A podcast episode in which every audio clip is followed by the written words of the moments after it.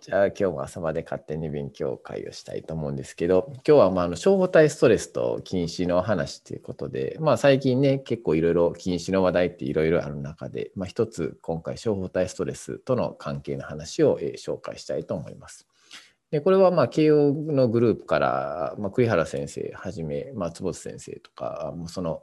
いわゆるグループから報告された論文で、ネイチャーコミュニケーションズにまあ先日出たやつです。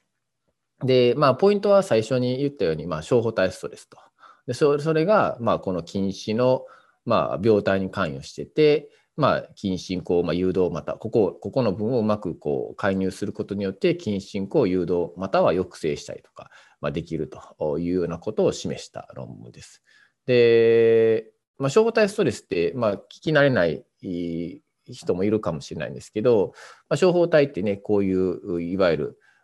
こういう形の、まあ、核のそばにあるもので主にこう、まあ、素面小胞体と活面小胞体ってこう2つのタイプがあると。で素面小胞体はねここに、まあ、図でちょっと書いてるんですけどプチプチプチってこうあってこれリボソームなんですけど、まあ、そういうものがあるだからまあ素面小胞体。活面小胞体はまあそれと比べてこうスムースなね、まあ、ER であるということで、まあ、それぞれちょっと機能っていうかものが違くて素面症法体の場合はこのタンパク質合成に関与しているのに対して活面症法体は酵素及びその代謝産物のま貯蔵をしていると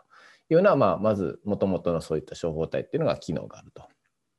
でこの小体ここの部分にいろんなストレスをかけるかかることがいろいろ分かっててでこれが、まあ、例えば変性タンパクとかこのミスフォールディット、まあ、タンパクがだんだん折りたたまれたりとかこの処方体でするんですけど、まあ、そこがうまくいかなくなってそれが蓄積していくと。でそうするとさまざ、まな今日もいろいろ出てきますパークとか IRE1 とか ATF6 とかの、まあ、いわゆるいろんな、まあ、シグナル分子がこういろいろ出てきてで、それによって、まあ、その下流の分子が動くことによって、えまあ、いろんな変化が起こると。遺伝子発現的にも変化が起こって、まあ、それが細胞のフェノタイプにも関係してくる。まあ、こういうのを一連の過程として、小胞体ストレス応答と、まあ、UPR と呼んでいるという話です。でこれが起こると何かって言ったらさまざ、まなこれが実は病気の原因になる例えばパーキンソンとかそういわゆるいろんな病気の原因になっているっていうのが分かってきてだからあのこういった病気ここのメカニズムの解明とかこれを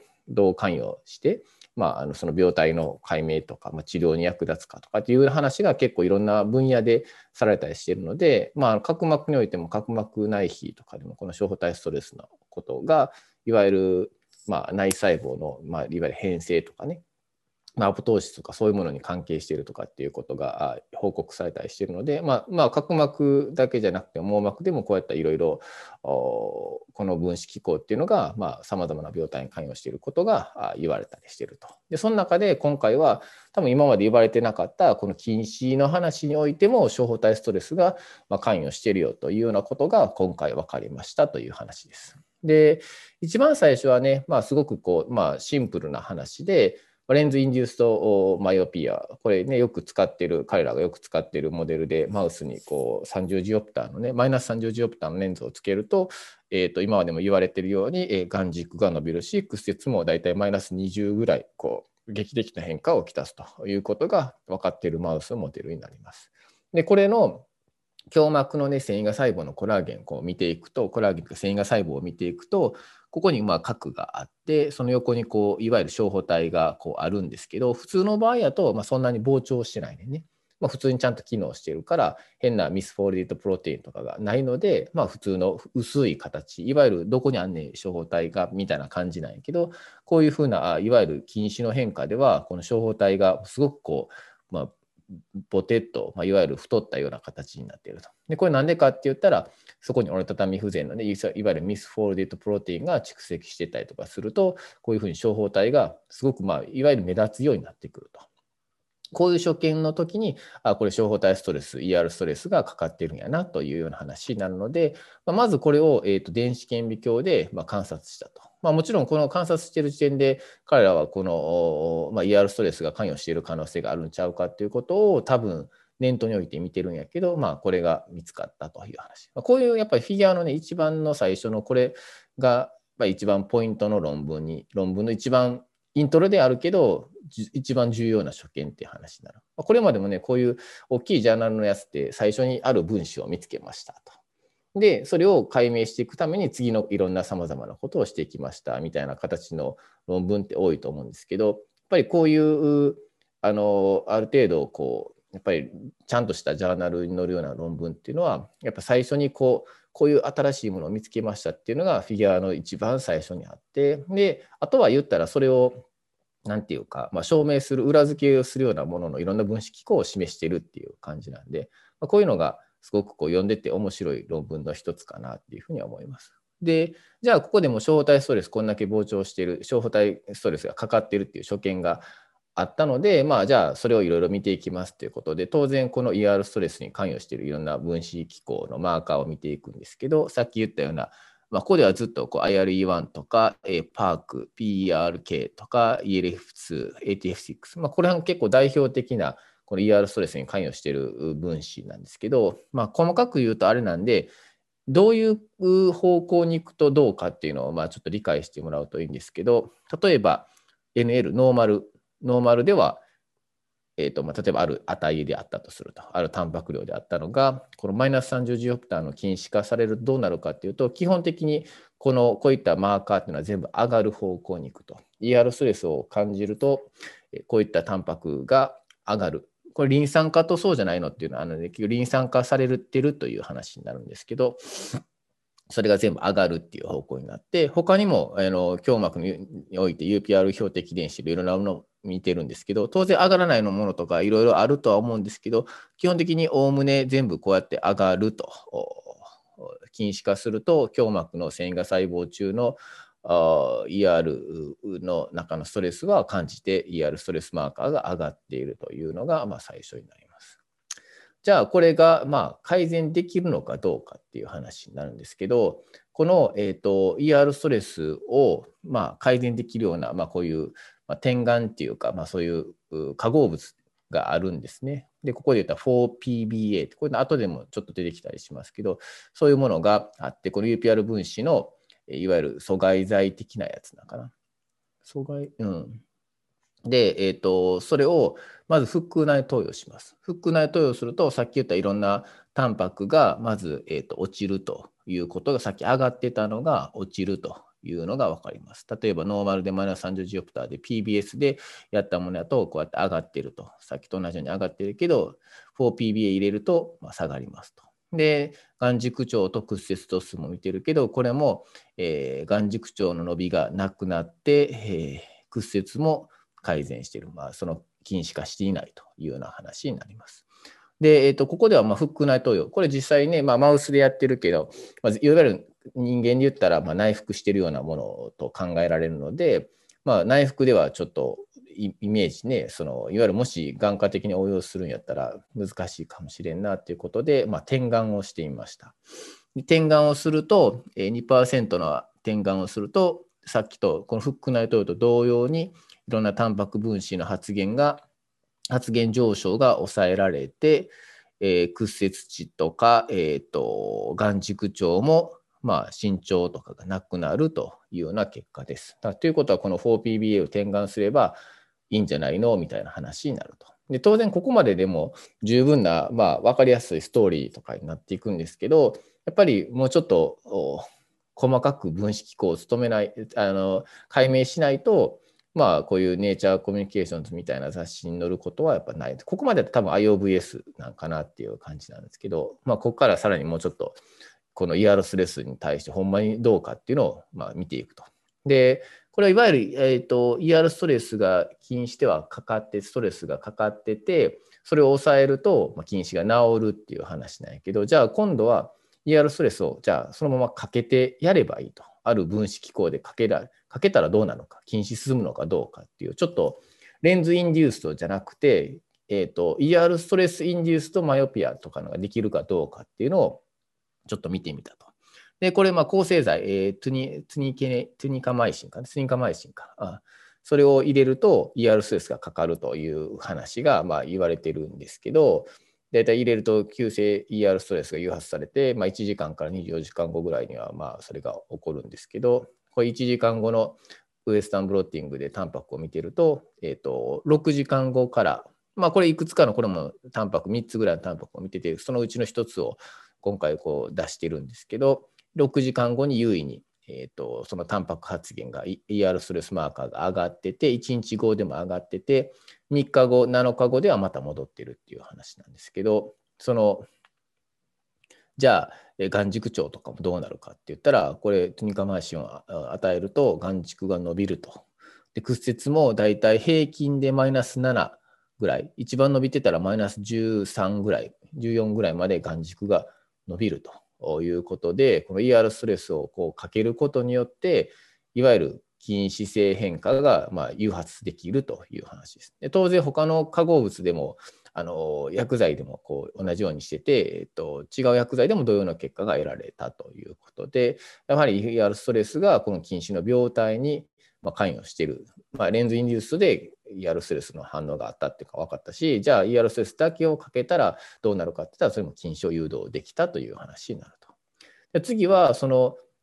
まあ、その ER ストレス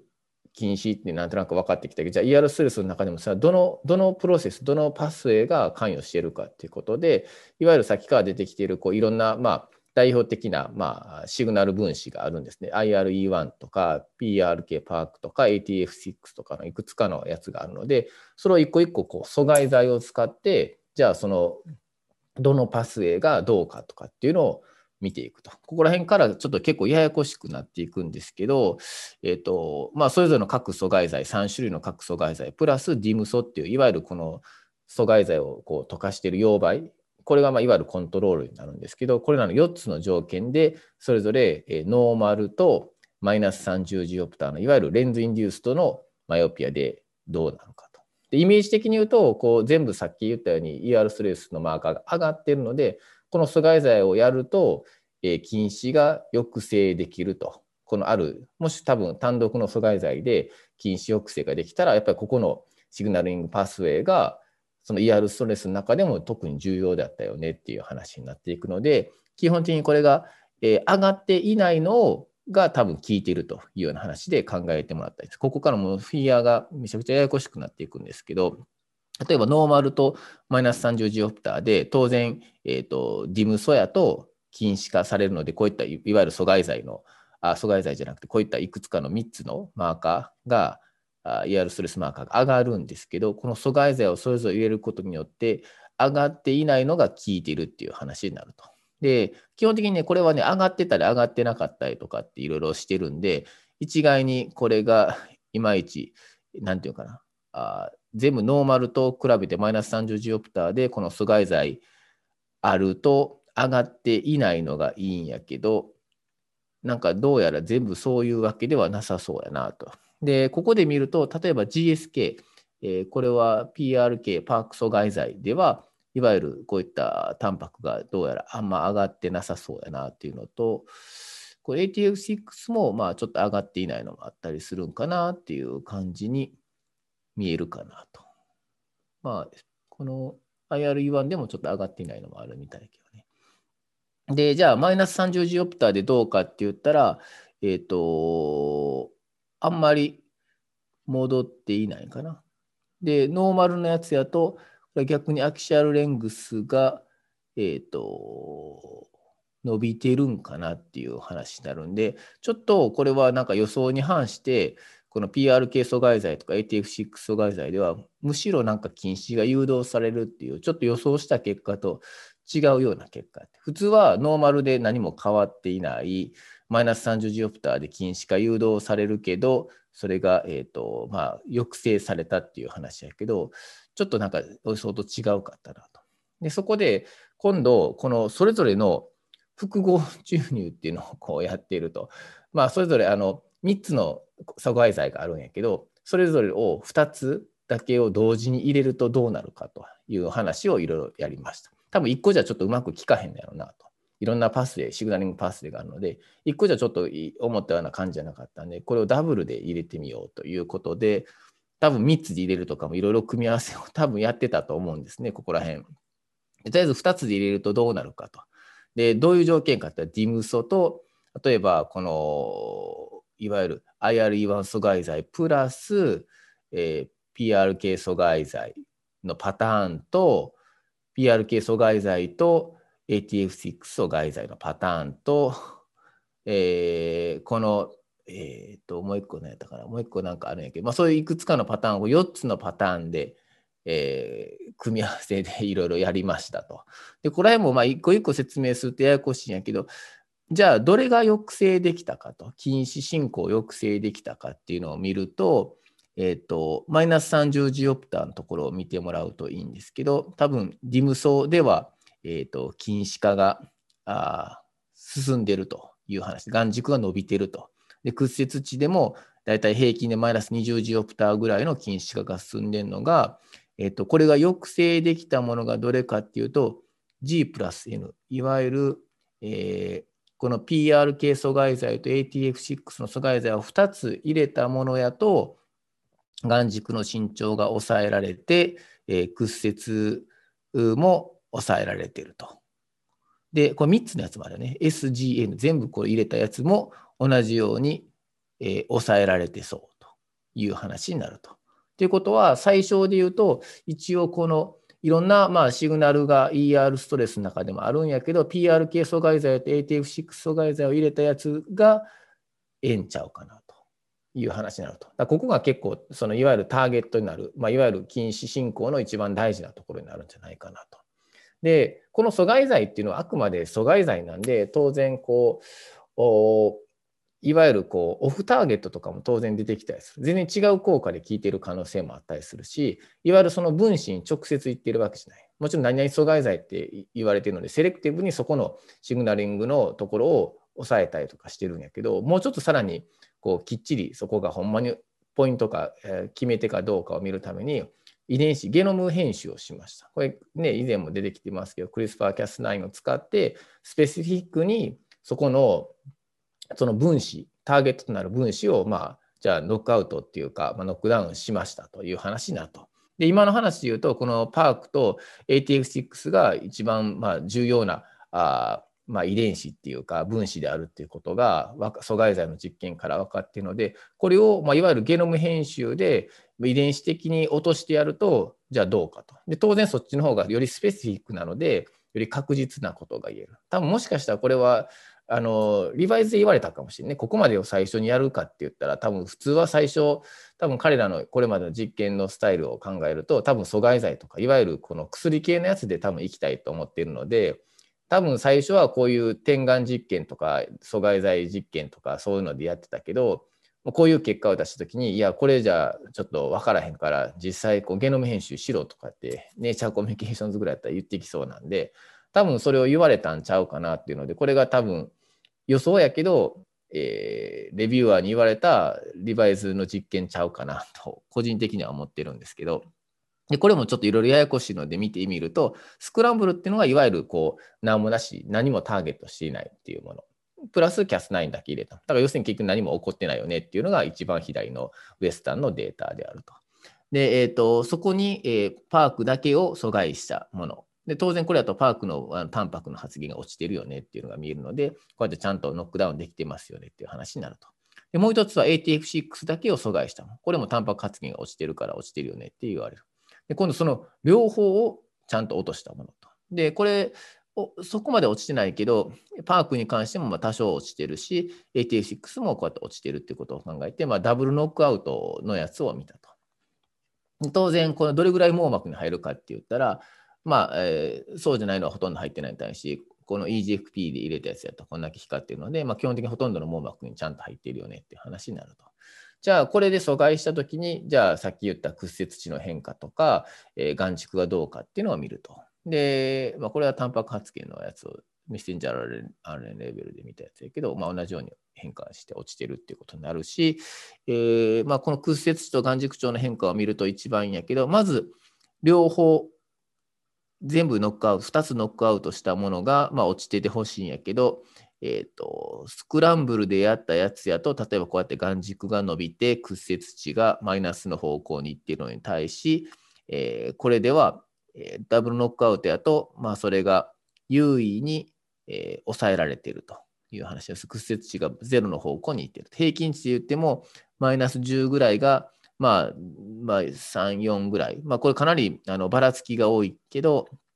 まあ、4ぐらいのところで、まあ、すごく20ぐらい、20何歩ぐらい、えー、ジオプターで言ったら改善しているっていう話になるし、眼軸長も普通やったら0.23ぐらいこう伸びてるのが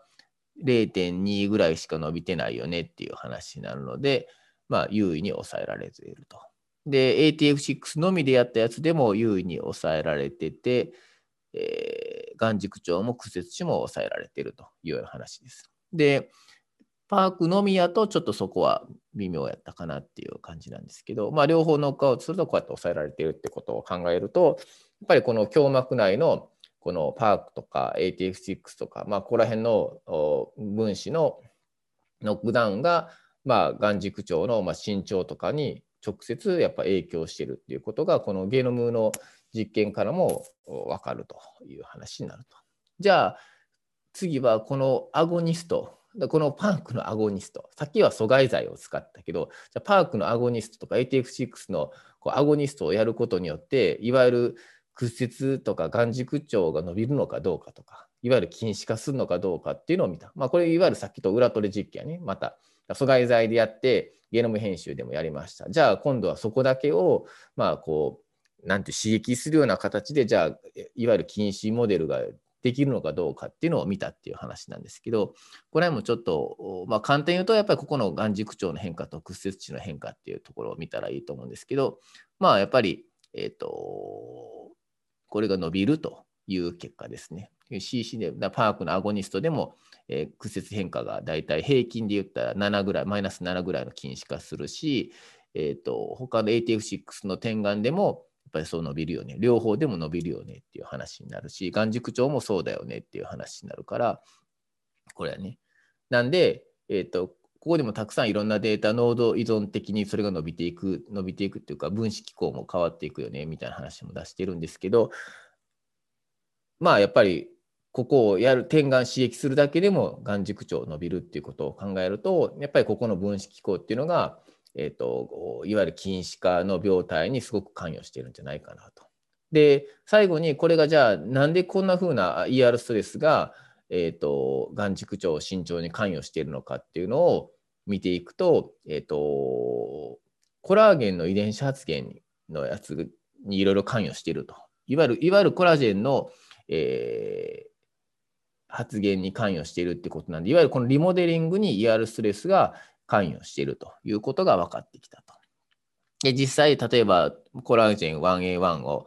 見てみると、例えば最初に出てきた 4BPA、PBA ね、これ転換すると、まあ、いわゆる ER ストレスを抑えて、えーと、眼軸長の身長とかをあの抑えることができるんですけど、えーとそれの発現が PBS やと優位に、まあ、下がると。要するにコラーゲンの発現が、まあ、分解されたりとかしてるので発現レベルが下がるんやけど、4BPA 入れる、PBA 入れると、それが下がらないという話になるので、えーとまあ、そんだけ分解されていないよねっていう話になると。で実際、このコラーゲンの電源で見てみても、マイナス30ジオプター普通誘導すると、こういうふうにあの胸膜のね、あのコラーゲンの繊維のいわゆる太さとかを見てるんですけど、こういう細いのが出てきたりとかしてると。要するに痩せてきてると。だからまあ眼軸伸びてるっていう話になるんやけど、まあ点眼することによってそういったコラーゲンの痩せ細りがなくなってるよねという話になるので、やはりこの分子的にもコラーゲンのいわゆるタンパクレベルとか、これメッセンジャーレベルで全部見てると思うんですけど、それが発現が落ちているのに対して、えー、それが、えー、ちゃんと落ちないようになると。ER スレスを抑えることによって落ちないようになるし、実際電源で見ても、そういう構造的にもそうだよねと。だから RN レベルで遺伝子的に見てもそうだし、構造的に見てもそうなので、やはりこの ER ストレスがコラーゲンのリモデリングを介して、まあ、眼軸長のま身長に関与しているんじゃないかなということをこう見ましたという話です。まとめると、まあ、小胞体ストレス、胸膜の小胞体ストレスっていうのが、まあ、近視の病態に関与してて、その中でも特にこのパークと ATX6 が活性化して、でそれが胸膜のコラーゲンのリモデリングを通じて、まあ、いわゆる眼軸長の身長に関与しているということが分かったと。で、今回推奨体のね、近視モデルではあるから、もちろんいろんなモデルとか、まあ、実際人でももちろん違う可能性っていうのはあるので複合的な要因も当然あると思うしでただまあそこにおいて今回胸膜に小体ストレスが認められてでこれはまあそれを阻害剤でブロックしても例えばゲノム編集的にそのまあ分子をそれに関与する分子をブロックしてもえーと、ブロックしたら、えーと、眼軸長身長を抑えることができたし逆にそこをこうインデュースする小胞体ストレスをインデュースしたりある特定の分子をこう直接、まあ、点眼によって活性化させたりしても眼軸は伸びると。いう話なのでやっぱりまあどっち方向からしてもやっぱり少なくとも眼軸の延長とかに関与しているってことが言えたと。で 4PBA 投与によって、まあ、コラーゲン性の飛躍化とかそんなものも改善されたっていうことを考えると、まあ、将来的な話でいうとこういった 4PBA の点眼っていうのが禁止抑制や治療薬として有望である可能性があるんじゃないかなということで、まあ、多分これをパテント取って、まあ、いろいろ臨床研究含めて今後やっていく坪田ラボでやっていくんちゃうかなというふうに思います。はい、以上です。ありがとうございます。これだからやっぱ禁止のなんで出てくるかっていうところで、まあ、レンズインデュースドで禁止化するっていうのは、まあ、前からやられてた中で、じゃあ何が関与してるのかっていうのを、まあ、今回出したってことですよね。そうやね。うん、で、まあ、今回の結果は素晴らしいと思うんで、うん、あれなんですけど、一つ気になるのが、その脈絡膜とかが今回は全然語られてなかったんですかね、うんうん、ストーリーでは。うん、結構、だから、あの、禁止化していくときに、その、屈折が変わって、で、脈絡膜も変化しつつ、眼軸も伸びるみたいな話って結構聞くんですけど、うんうん、その、今回は胸膜にフォーカスイングされてるこの小胞体ストレスっていうのが、脈絡膜の例えば皮膚科とかっていうのは後に起こってることなのか、でも結構論文とかでは、眼軸が伸びる前に皮膚化してるとか、結構その変化が起こってるとかっていうんだったら、なんか小胞体のストレスっていうのがこう脈絡膜とかではどんなことしてんかなとかっていうのがなんかこう気になったというか、多分そういうのも調べられてる、今ね、ここのラボでされてるんじゃないかなという気がするんですけど、そういう、まあ、他のあの要素というか、まあ、胸膜が薄くなるのは多分最もその禁止というものの最終的な部分だと思うんですけど、なんか他のパートはどうなってんかなみたいな感じで少しそうやね思いましたね。もちろん今回はあくまでこの胸膜内の繊維が細胞における ER ストレスの話にフォーカスしてるから、うん、まあ、そこの分は当然今回の中では当然出てきてないしでどっちが先かっていうのはやっぱりもちろん分からへんのでそれは特にだから病態人とマウスでも全然違うかなと思うし、当然違う可能性はある。ただやっぱり今回で言えるのは少なくともこのいわゆる胸膜内の繊維が細胞の ER ストレスをこういろんな多面で多面多方面でやっぱいじっているよね。例えばレンズインデュースでもとりあえずこういう変化が起こりましたっていう話やしじゃあその ER ストレスだけをインデュースとしてもやっぱり少なくとも起こっているっていう話。でそこで眼軸長も伸びてる。そこにもちろん魅惑膜とかの関与っていうのは可能性としてあったりするけどじゃあそこでじゃあ胸膜内のコラーゲンの繊維がどうなってるかって見たらあのそこのリモデリングが起こってるよねっていう話になるので。でゲノム編集でもこれもこういわゆる網膜スペシフィックなところやとは思うから脈絡膜にももちろん関与している可能性もある。脈絡膜のいろんなあまあそのまあなんていうかな。繊維が細胞っていうか間のいろんなものの細胞ってもちろんいるので血管ももちろん関与してるかもしれんのでその中の ER ストレスとかもしかしていろいろあるかもしれへんけど、まあ、少なくともそこをいじるとこう関与して変わってきてるっていうことを考えると、まあ、まあ、この今回の実験でいうと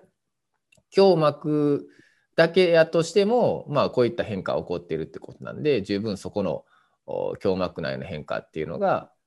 かなりまあ禁止進行にはポイントになっているんちゃうかなと、まあ、もちろんそこに脈絡膜の関与とかいろんな栄養の要素もいろいろあるとは思うので当然そこは複雑系に絡んでいるとは思うけどまあある程度胸膜オリジンで考えたとしても、まあ、説明つくんちゃうかなっていうぐらいの一応データはあるかなと。うんいや、そう思います。なんかだから、うん、虚血だったら新生血管が入るっていう、その、うん、ずっと分かってたところに、まあ、VGF っていう、すごく説明がつく物質がちゃんと分かって、うん。それを阻害するっていうようなストーリーとか近いというか、まあ、近視、レンズを近く見てたら近視になるっていうのはもうずっと分かってたじゃないですか。で、モデルもあったけど、それを、ここ、ここが介してっていうのが分かっていかないと治療できないっていうのが、まあうん、分かってきてるっていうことですよね。そうやね。これどれぐらいプレイヤーっているんですかね？この同じことやってるプレイヤー、まあ、あの、この慶応のチームと、まあ、栗原先生がすごいされてるっていうのは、まあみんな、あの、僕も知ってるぐらいなんであれですけど、そう世界的にはどれぐらい同じところに人いるんやろうってちょっとふと思ったりしたんですけど。まあ、まずモデルがいろいろあるよね。禁止のモデルってね。この、まあ、いわゆる一つこういうマウスのモデルを作ったっていうのが、まあ、栗原健の、いね、やっぱりその代表作っていうか、まあ、すごく強みになるかなと思うし、まあ、昔から言ったらやっぱ、あの、ひよこのね、うんあのモデルマウスっていうのもモデルモデル動物っていうのもいるし、まあ、あのバークレーでね今留学してる後藤先生とかもとかギニアピックやったりとかしててとかなんでやっぱりこのいくつかモデルがやっぱあると。でモデルが違うとやっぱりこうなんていうか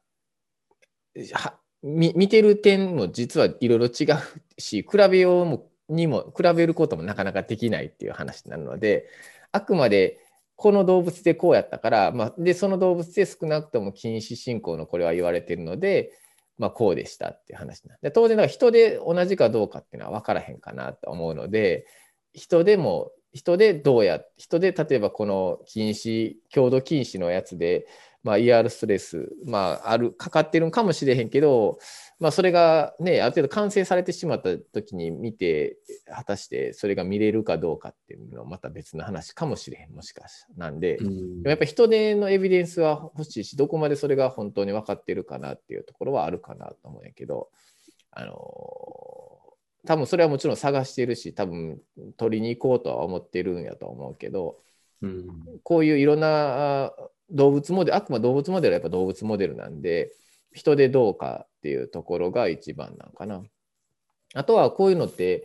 基本にみんな若年マウスで使ったりしてるし、まあ、人でもね禁止化するのは、まあ、あのティーネイジャーまでなんでそんなね、まあ、もちろん病病的禁止になるとまた少し違うかなと思うんやけどまあこれが例えばマウスとかでもこう普通に成人してからやるとやっぱり眼軸変化起こらへんのかなとかね、うん。そういうのはなんかそういうところになんか近視が伸びていくメカニズムっていうのもあったりするんかなとか。いわゆるだからこのなこの ER スレスをかけると眼軸伸び続けるのかどうかとかっていうのとかね。どうなるんかなとか思って。でそれが伸びるんやったら、例えばこれがリモデルが起こってるんやったら当然、えー、とそうなるはずなんやけどならへんやん多分多分ならへんと思うねんね。うんだからやっぱりそこだけじゃなくてそのやっぱり発育段階でのいろんなまあこうディベロップメンタルに関係しているようなものとかも当然そこにあるし大きさを規定する何かっていうのがあるからじゃあこれかけ続けたら目が どんどんどんどん伸びるかって言ったら多分そうじゃないよね。で抑制機構っていうのも多分絶対あると思うんで、うんそれが何かっていうのももしかしたらあの病的近視とそのいわゆる幼幼少期に伸びる眼軸長の進行とのまた違いを生むのかもしれへんなと思ってね。ううんん、だからこれはだから多分いわゆるいわゆる禁止っていうもののあのね進行のかに関与する分子機構を見てるとは思うねんけどそう成人してからの禁止進行っていうか病的的なところとかっていうのはもしかしたら違うかもしれへんし、うん、いろんな抑制がそこで外れているしかかってるっていうものも変わってくるかなと思うからそういうところの視点でまた見ていくとなんか面白いんちゃうかなっていうふうには個人的には思うかな。うん。あと今回こう使ってるこの4フェニルラクサってういうん。うん。のは、それはなんでそれを選んだとかって書かれたりとかされてたんですか？それは多分ここの、えー、とそれを抑制するっていうのがもう知られてるからね。うん UPR 分子のそんないろんな抑制したりするっていうのを多分知られてるからそこの、えーものをやったんやと思うけどね。うんうんなるほど。そう。こんなんも多分いろいろ試してるんやと思うけど、いろいろ試してる中でこれがええんちゃうかっていう話だと思う。で、こういうのを最初に、フィギュアの最初に持ってきてる時点で、ある程度ね、あの、もう目星ついてんねん。で、目星つけてんねん。相当いろいろやってんねん。やってる中の当たりのやつをこうやって論文にするっていう感じなんで、この背景にはめちゃくちゃ死んでるデータっていうのは多分相当たくさんあると。これでもだから出してるデータでもこれぐらいたくさんあるってことは、相当多分やってるんやろうなっていう気はする。だってこれ例えばね、これウエスタンの実験をすると、このタンパク取るときにあの N4 でやってんねんけど、4匹でやってるわけじゃないんでね。うん、だいたいこんな胸膜なんてマウスの胸膜で少ないから、このタンパク取ろうと思ったら、あの3匹とか4匹ぐらいをプールして1つ M にしてするね。この実験するだけで、まあ、マウス12匹とかいっぱいいるわけね。で、そこに阻害剤ありなしとかいろいろしたら、もうすごい量のマウスを多分使ってて、でそんなん実験なんてうまく1回でうまくいかないってことを考えると、もうすごい量のマウスを何百匹って多分使いながらやってるんやろうなっていうことを考えると、まあ、恐ろしいよね。多分1人、2人、3人でできるような実験系じゃないやろなっていうのをすごく感じるかな。なんかその薬で言うと、その、もう一般、臨床でも使われてるような、そのアトロピンとか、っていう試したらどうなってんのかなっていうのは気になったりしたんですよね。ね確かにコントロールとしてね、そういういわゆる言われ、もう人で言われたりとかしてるようなものでどうかっていうのね、確かにそれは面白いかもしれない。あれもメカニズムが不明だっていう結論になってるけど、唯一エビデンスのある薬とされてるんで。確かに、ね。でも多分やってる、絶対やってると思うんですけど、うんうん、だってそんな一番シンプルな形なんで。だからそれポジコンとしてめっちゃいいよね、だから。うん、そうだと思います。うん、それがここに関与してたら、まあ、言ったら結構答え合わせ的な感じもするなと思って。そうだね、ね、確かにね。うん、まあでも、あの、大事な要素だと思うんで、禁止はやっぱり、特にアジアでは、あの、アメリなんていうか、ヨーロッパとかアメリカの GA と同じような感じで、うん、結構治らないけど、ポピュレーションも多いし、問題になるとこだと思うので、うん、それがね、こう解決できるっていうのはすごい。うん、ただ、ちょっとふと思いますけど、この完全に禁止がなくなったら、うん、今度はなんかまた別の世界が来る気もするというか、そのつまり、老眼とかがめちゃくちゃ早くなって、それが今までは一部の人は、ていうかかなりの人が実は老眼じゃなくなりそうな時代に禁止になってるから、意外といけるみたいなのがどうなるのかなとかちょっと思いました。なんかこう社会全体がそこまで変われば、禁止ゼロみたいになれば。やっぱり老眼の話はずっと今までも。だからこういうのも昔からあるけど、まあそこまでね、手回ってへんかったけど、やっぱり今だいぶいろいろ回るようになってきてると思うし、うん、まあ老眼の話も、ね、まあ、ずっと今も継続してやられて、まあ眼内レンズっていう方向で主に今やられてるけど、うん、もうちょっといわゆる調節力ってほんまに年齢に勝てへんやん。あれだけは。うん、無理ですね。あれだけはね、あの普通こういうのってエイジングの変化ってバリエーションあるやんか。うん、例えば見た目も皮膚のシワにしたってやっぱりちょっと違うけどあの アコモデーションのあれだけはもう完全に年齢と一致するよね。だからなんかいろ多分そこまで俺も調べてるわけじゃないけどあれだけはなんか例えばサプリメントのだからこの人はがあの調節力が落ちないとかってそういうのあんまないんちゃうかなと思って。意外とあるんじゃない？ですでも逆に。結構調べるの大変じゃないですか？そのちゃんとしたやっぱ見ててもなんかみんな同じように年齢だったらうん。アコモデーション自体は減っているけどその屈折度があるから、うん、あの違うかもしれへんけどね。でもあれも調べたら実は差あるんかな？人によって自覚的な屈折のその調節っていうのだけだったら結構乱視とかいろんな要素で見えてたりとか。ああ、そう、だからそこはあるで。じゃ本当の？アコモデーション調べたことある？先生、自分で。いや、ない、ないです。あれ、あれやると、ほんまに年齢とね、みんなぴったり一緒なんや。やっぱり、あの、この年齢の人はこうだよね、感じ。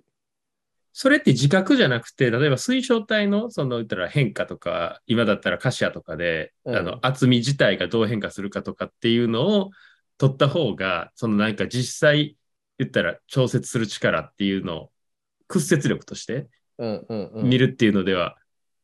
なんていうか。水晶体の変化を動きを見るってことね。まあそっちの方がだから。なんか、あの、客観性高いから。客観性ある、そうやね。そうかもしれない、ね。うん、かそういうので見たら、なんか、面白そうかなと今ふと思いましたけど、まあちょっと全然。今は。増えてきてますよね、その各、そのけど、アコモデーションを多分そう専用の装置作らなあかんよな。うん。カシアではそれは取れへんよね。だって、そういう標標的で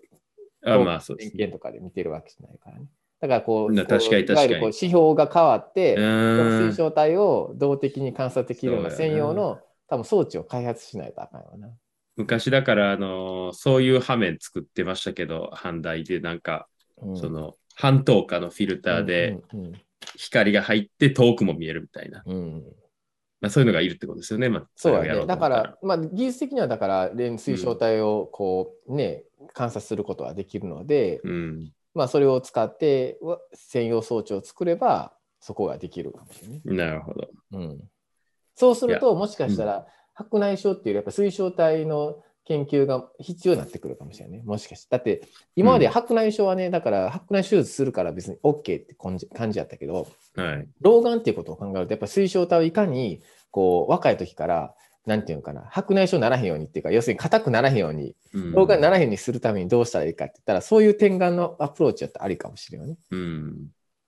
いわゆる白内障を治すっていうよりは、その、やっぱ若い、どうしても絶対白内障になっていくし、いずれ白内障手術は必要になるけど、その老眼をそれで抑えることができるんやったら、やっぱり30代とかぐらいをターゲットにもし考えたらね、うん。その硬くなるのを抑えるみたいな感じやったらありかもしれないね。確かに。うんいやまあちょっと禁止じゃなの話が脱線しましたが、いや、面白い。いやいや、いろいろまだあるなと思って。あるあるよねあるあるうんでそんだけもし、禁止がもし消滅したら、多分だいぶ世の中変わるなというのはそうやね。思うんで、うん。また新たな何かが生まれてくるだろうなと思そうやろうね。うん。はいい。やいや、そんな感じです。はい、ありがとうございます。はい。